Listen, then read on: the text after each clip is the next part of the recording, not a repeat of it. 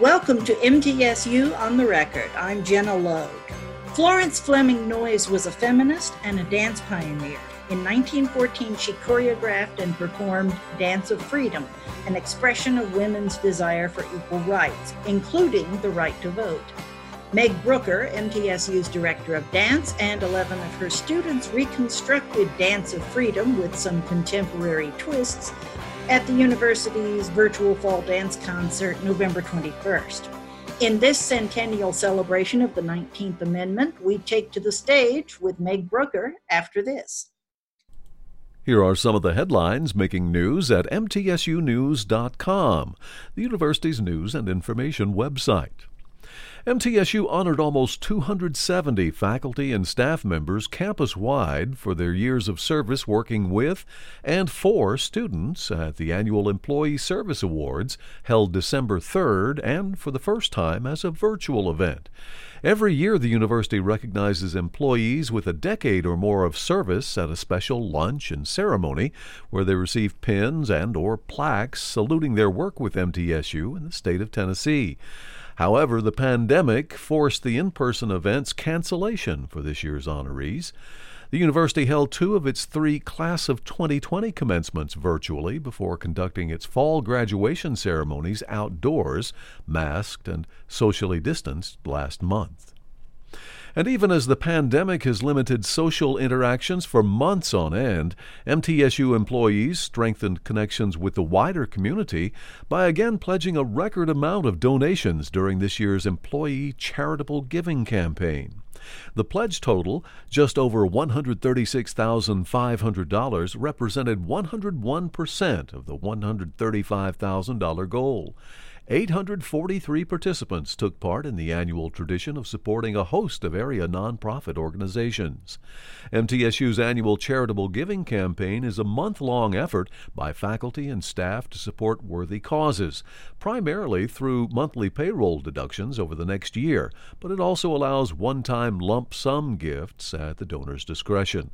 During the campaign, participants designate gifts to organizations from a list of 10 independent charities and three federated groups of charities, including Community Health Charities, Community Shares, and local United Way organizations. For MTSU News at any time, go to mtsunews.com. Meg, welcome. Thank you for being with us. We appreciate it. Thank you so much for having me. Who was Florence Fleming Noyes and what is her importance to the art of the dance? That's such a great question. Uh, Florence Fleming Noyes was an early modern dancer. She was a contemporary of Isadora Duncan's, but she created her own technique and her own method of teaching dance.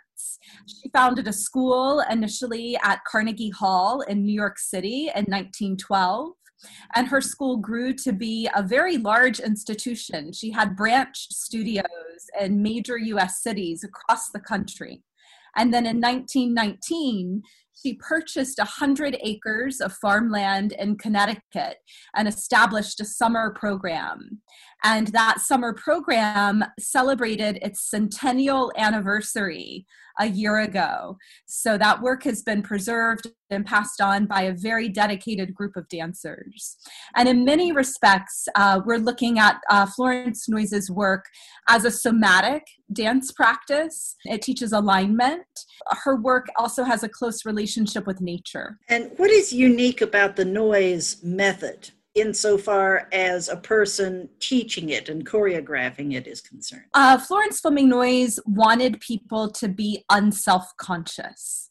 So her work is taught in an open air outdoor studio with no mirrors.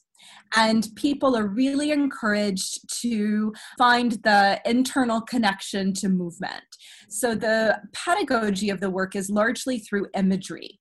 The teachers use images, and many of the images come from nature. So many of the technique movements follow developmental movement patterns because they're mirroring growth in nature. And the movement is also uh, closely related to music. So the work that happens in the summertime, which was unfortunately canceled in 2020 uh, because of the pandemic, is usually all taught with live music. What is it about Dance of Freedom in particular and the way it is performed that embodies women's desire to be free, to be heard, to be respected? I have been researching this particular dance for several years, and the first um, artifact that I found for this dance was actually a newspaper article that had very detailed description of the movement.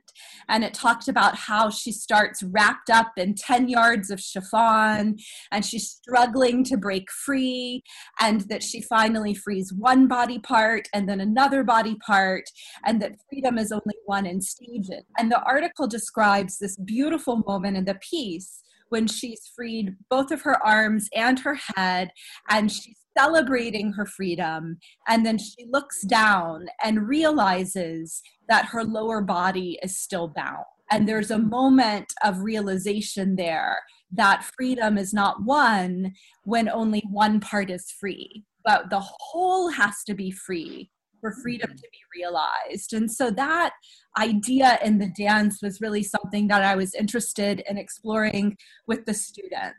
We did some exercises where we took that metaphor of being bound and struggling against some obstacle in order to create new movement vocabulary that also became part of their dance. I have seen the small film snippet, rare film snippet that you have seen of Florence Fleming Noyes in performance.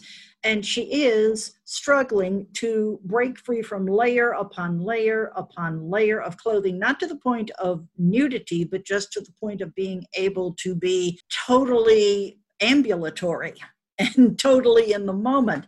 And it strikes me that that was analogous to what women were going through in the 19 teens, not only with the struggle for the right to vote, but women of that era were clothed from head to toe, high button shoes, bound with girdles or corsets. I, I mean, the, the clothing that they had to wear to be socially acceptable was in and of itself limiting and it just reminded me of that well all of that history is um, is very much uh, part of what florence noyes was involved with so many of these dancers early modern dancers isadora duncan included decided to adopt a kind of greek inspired tunic a silk tunic as their costume, as their um, attire for dancing.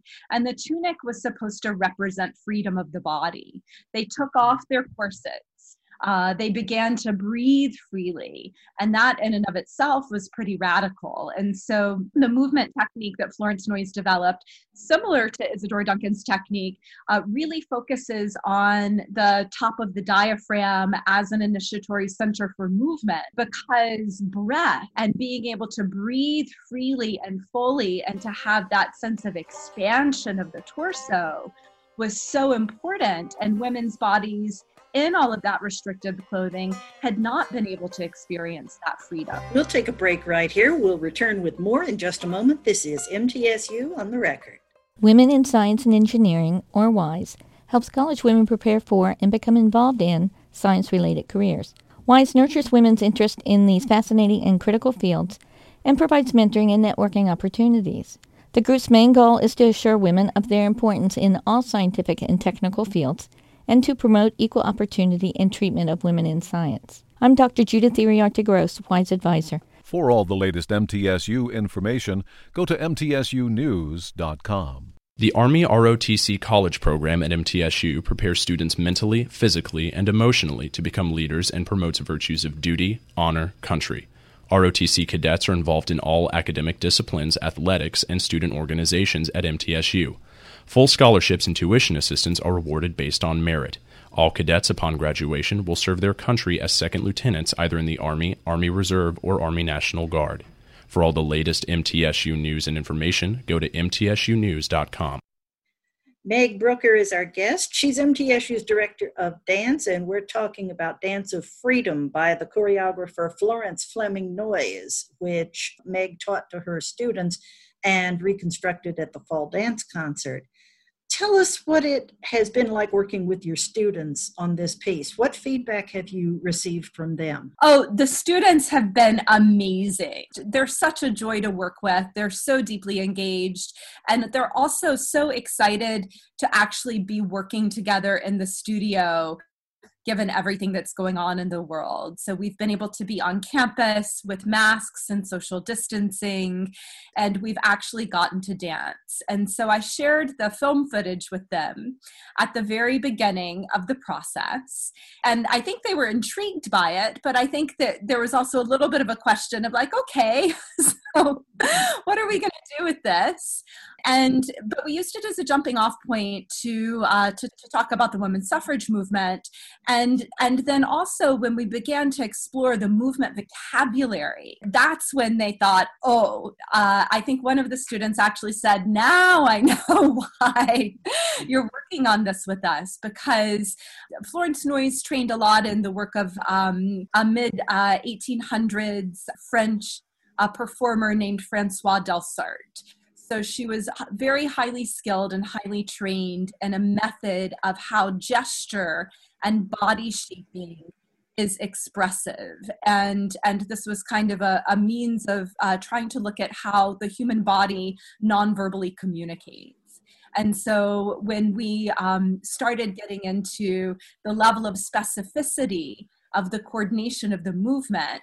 And quite honestly the amount of core strength that it mm-hmm. takes they realized um, that there was that there was actually something really to be gained by uh, by spending some time in that movement. And we we did a lot of warming up to open up the flexibility of the back of the body because a lot of the expression of freedom has to do with an open arm gesture that ends in, in a back bend. So that was pretty exciting for the students. And i think they were also intrigued by the story of how we acquired the film footage and that that film was discovered in Canada, and we're using it courtesy of the um, Library and Archives uh, Canada.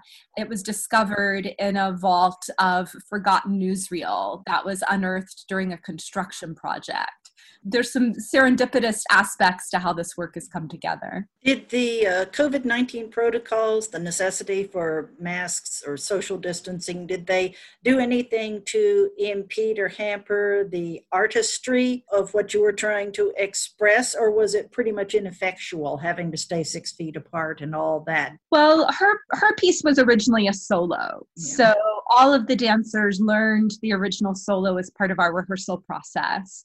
And then all of the dancers also created their own solo phrase work as part of the rehearsal process. And we went into the semester knowing what the parameters were that that we needed to work within to create work. So for instance we didn't do any partnering any any dancing where the students were in physical contact or lifting one another. We also uh, tried to minimize the amount of locomotion through space that we did and most of the dances uh, didn't travel quite as much as, as they often do. And they were definitely parameters that we went into the beginning of the process knowing that we needed to work within. What did the students bring to the dance with their own phrases? They brought some beautiful movement. One of our students created a movement phrase that involved uh, sitting down on the floor with her arms over her head and rocking back into kind of a back shape and then forward over her legs. And that movement became motif that was repeated a few times during the course of the dance. Um, there was another movement that was really striking that we incorporated and then because of some costuming in one section it, it didn't end up being quite as featured that involved folding forward and crossing your arms and holding on to opposite ankles and walking back Mm-hmm. Mm-hmm. So we found some really evocative movement vocabulary that was very expressive as part of the final piece. As a professor, how do you grade something that is so subjective and artistic and in the eye of the beholder? Because at the end of the semester, you must attach a letter grade to all of this, whether you want to or not. Oh, that's such a good question you know, we have, for most of our courses, we have pretty well established rubrics that give us framework for looking at um, uh, how the students are growing within the discipline and the art form. For the MTSU Dance Theater, uh, this is considered um, a co-curricular activity, so it is curricular, but students uh, take a one hour course credit to participate in MTSU Dance Theater. And in addition to the performance work that they do, uh, they're also required to attend a weekly company class, and um, and so so their level of engagement and participation for this particular credit is, is a part of what uh, any assessment is based on. How did the fall dance concert come off? Tell us about it for those of us who weren't there. We are so thrilled. Um, at the beginning of the uh, fall semester, uh, we decided, in conversation with um, with our department chair, that rather than presenting a live dance concert, we would focus on making screen dances and uh, our final concert had there were six pieces in the concert four faculty works. And our faculty choreographers collaborated with robert gordon's uh, multicam class to uh, help film the choreographers pieces uh, for that portion of the concert. And then we had two other pieces one student work that was a dance film made during the choreography 2 class last spring after we went remote. And so that student choreographer, his name is Josh Daly. He just graduated. We're very proud of him. And uh, our choreography 2 class was supposed to make group pieces and uh, clearly, we couldn't make group dances when we went remote in March during the pandemic. So, those students, uh, the assignment shifted and they were asked to create uh, dance films and to use three different sites or locations. So, they were still working with the concept of three. And Josh's film was very strong. And so, um, we invited him to have that film screened as part of our fall dance concert. We are really trying to promote our student choreographers' work during our uh, MTSU Dance Theater. And then we also had a collaboration with Borderless Arts Tennessee which uh, is uh, Lori Kissinger reached out to us, and she is also MTSU faculty. And she uh, worked over the summer. She applied. She had applied for a grant uh, from the Tennessee Arts Commission to bring a mixed abilities dance facilitator to our campus to do a collaborative project with Borderless Arts and MTSU Dance and one of our current uh, one of our another one of our dancers who also just graduated this semester. We're so proud of this work everyone is doing. Uh, jennifer james she was an intern for borderless arts and she's now stepping into the dance director role for that organization. And so we had a three week residency uh, with our guest artist all over zoom and we created uh, dance works with MTSU dancers and with Borderless Arts participants. And uh, the Zoom footage of those dances was edited into another piece that premiered as part of the fall concert. And we're incredibly proud of all of the work that those students did in that piece as well. Did they miss the applause? You know, nobody has said anything about that. I will have to ask them. I think they got applause, honestly, because we screened the whole concert uh, on our Facebook page mm-hmm. and everyone watched at the same time. And so I think all of the likes and the comments and the compliments that go into the go into the comments uh, when uh, work is playing on Facebook like that. I, I I think they couldn't hear the applause, but I think they got a lot of applause. Time for another break. We'll be right back. This is MTSU on the record. Specialized training in forensic science prepares tomorrow's professionals through the Forensic Institute for Research and Education, or FIRE. The Forensic Anthropology Search and Recovery Team assists law enforcement with skeletal remains at crime scenes. Legendary forensic scientists provide lectures free to the public, and high school students work realistic crime scenes each summer at our CSI MTSU camp. I'm Dr. Hugh Berryman, Director of Fire.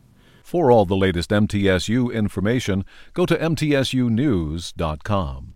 The Middle East Center at MTSU seeks to promote greater understanding of the politics, history, and culture of this vitally important region of the world. Its mission includes the promotion of outreach programs and faculty research. The center sponsors lectures by Middle East experts and scholarly exchanges. We're especially pleased to offer an interdisciplinary minor in Middle East Studies with courses in Arabic and Hebrew. This is Dr. Allen Hibbard, Center Director. For all the latest MTSU information, go to mtsunews.com. We're talking with Meg Brooker, Director of Dance at MTSU, about the Dance of Freedom, uh, choreographed and performed originally by Florence Fleming Noyes, and the university's virtual fall dance concert, which took place on November 21st. You conducted a workshop on the Dance of Freedom, uh, Florence Fleming Noyes's dance legacy at uh, the National Dance Education Organization virtual conference uh, on October the 25th. What sort of feedback did you get from that experience? Oh, I got fantastic feedback. And one of the exciting things about all of those conferences being virtual is that so many more people get to participate. So I think I had about 45 uh, people in the workshop, and uh, dance educators were very excited to see this archival resource. And I presented the archival film and my reconstruction as um, as a lesson plan for dance educators and K through 12 settings and other dance educators. So uh, the National Dance Education Conference uh, presentation was fantastic. One of the exciting things about presenting in that format is that many people can come to the session. So I think I had about 45 people attend, and I presented the work, uh, the both the uh, archival footage and my reconstruction work as a lesson plan that dance educators in a K-12 setting could take away from the conference. And so this can actually, uh, on a, a, a level that youngsters can understand, bring them closer not only to dance, but to an important part of American history at the same time. Absolutely. And I created a website resource uh, for dance educators uh, to access to use with their classes. With your college students, how did you combine the dance instruction with a sort of history lesson about racism and sexism? Because this was an opportunity for a lot of uh, cross pollination there between the disciplines. So uh, we spent time in our rehearsals talking and um, kind of creating um, an open space for conversation was something uh, that I thought was very important. And um, one of the aspects of the history of the women's suffrage movement is that um, white women did not stand up for women of color. And in presenting this archival film um, to my dance students of a white woman in this protest dance, I felt like it was incredibly important to acknowledge the limits of what she was doing historically in that time period. And also the repercussions of that because these are are uh, social um, uh, real um, social uh, aspects of our current culture that we're dealing with today. We're still trying to figure out how to address racism. And and so I just felt like this was a really important opportunity to open up that conversation um, and both to uh, show this work in its historical context, but also to create contemporary movement that we could juxtapose against that historical context so that we can um, kind of look at this distance, this hundred year gap of, you know, where were we a hundred years ago and what kinds of choices were people making? And where are we a hundred years later? And what have we learned and what have we not learned? And what is the work that we need to do next. And so there is one moment um, in the dance when the dancers um, are dancing in front of the large projection of the system film and they turn and they face the projection and then they just stand and look. So we have this sort of metaphor of looking back at history. Um, I also uh, shared some resources with my students, and these are resources that I included in the uh, website for dance educators that um, are, you know, links to articles and podcasts talking about um, the history of the women's suffrage movement, and um, and so there's there's a um, a humanities uh, historical component to that as well. We want to thank you, Meg, for taking time to talk with us about this uh, very important and very lovely expression of the need to be free. Meg Brooker, thanks for being with us. Thank you so much. We'll be right back. The Middle Tennessee Writing Project is a program that fosters the effective teaching of writing to students in kindergarten through high school. The project hosts annual summer institutes where teacher participants teach and learn from each other effective techniques of teaching writing. In addition, the project sponsors summer writers' camps for youngsters. MTSU is one of 185 sites of the National Writing Project and one of only two in Tennessee. For all the latest MTSU news and information, go to mtsunews.com.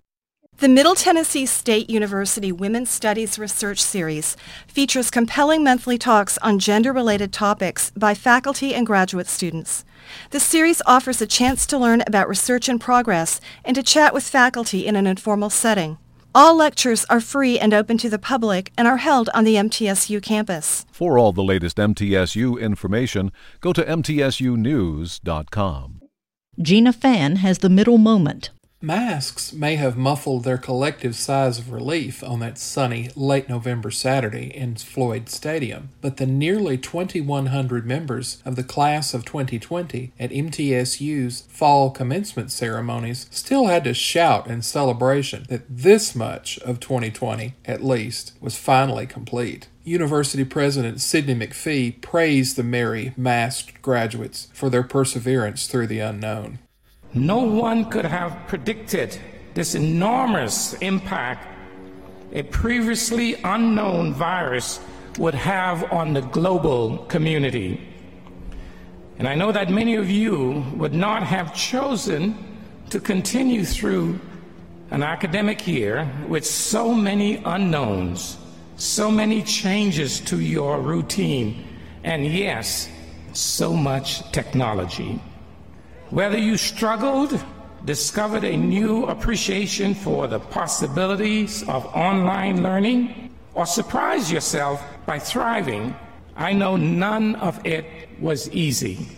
And that is why I am grateful that you accepted the challenge with the determination of our students that we are known for at MTSU.